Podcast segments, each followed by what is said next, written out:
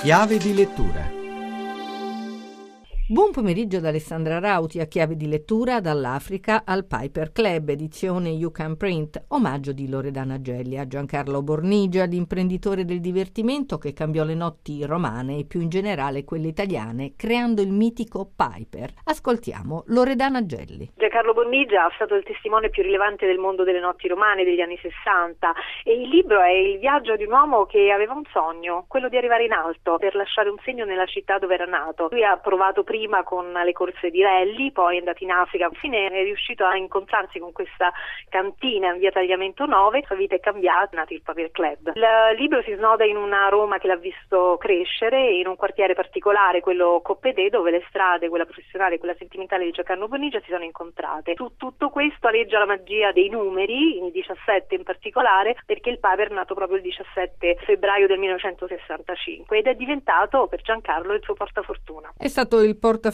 per Giancarlo Bornigia, ma è stato il trampolino di lancio per molte persone. Il Parco del Piper è stato solcato dai nomi, dalle icone della musica internazionale, da, da quelli, dai gruppi che facevano ballare lo shake, gruppi beat, cioè Shapiro, Mal, Procolaro, Morocchi Roberts, Genesis, Pink Floyd che nel 1968 si sono esibiti per due giorni consecutivi, Duke Ellington negli anni 70, era un locale diventato talmente importante con grande successo che ne aprì aprirono addirittura due locali cloni, una a Torino e una a Milano e a Milano si esibì anche un 25enne Jimi Hendrix, ma naturalmente il, l'originale, il pirotecnico era quello romano dove andavano a ballare Nureyev, Ugo Tognazzi, Franco Zeffirelli, Jane Fonda, addirittura Alberto Bevidacqua. Al Piper volevano andare anche i Beatles quando erano venuti a Roma nel concerto dell'Adriano, poi vedendo l'affluenza, la grossa rissa dei ragazzi davanti al Piper, decisero di eh, rimanere a Piazza Mincio e a non entrare più. E lo stesso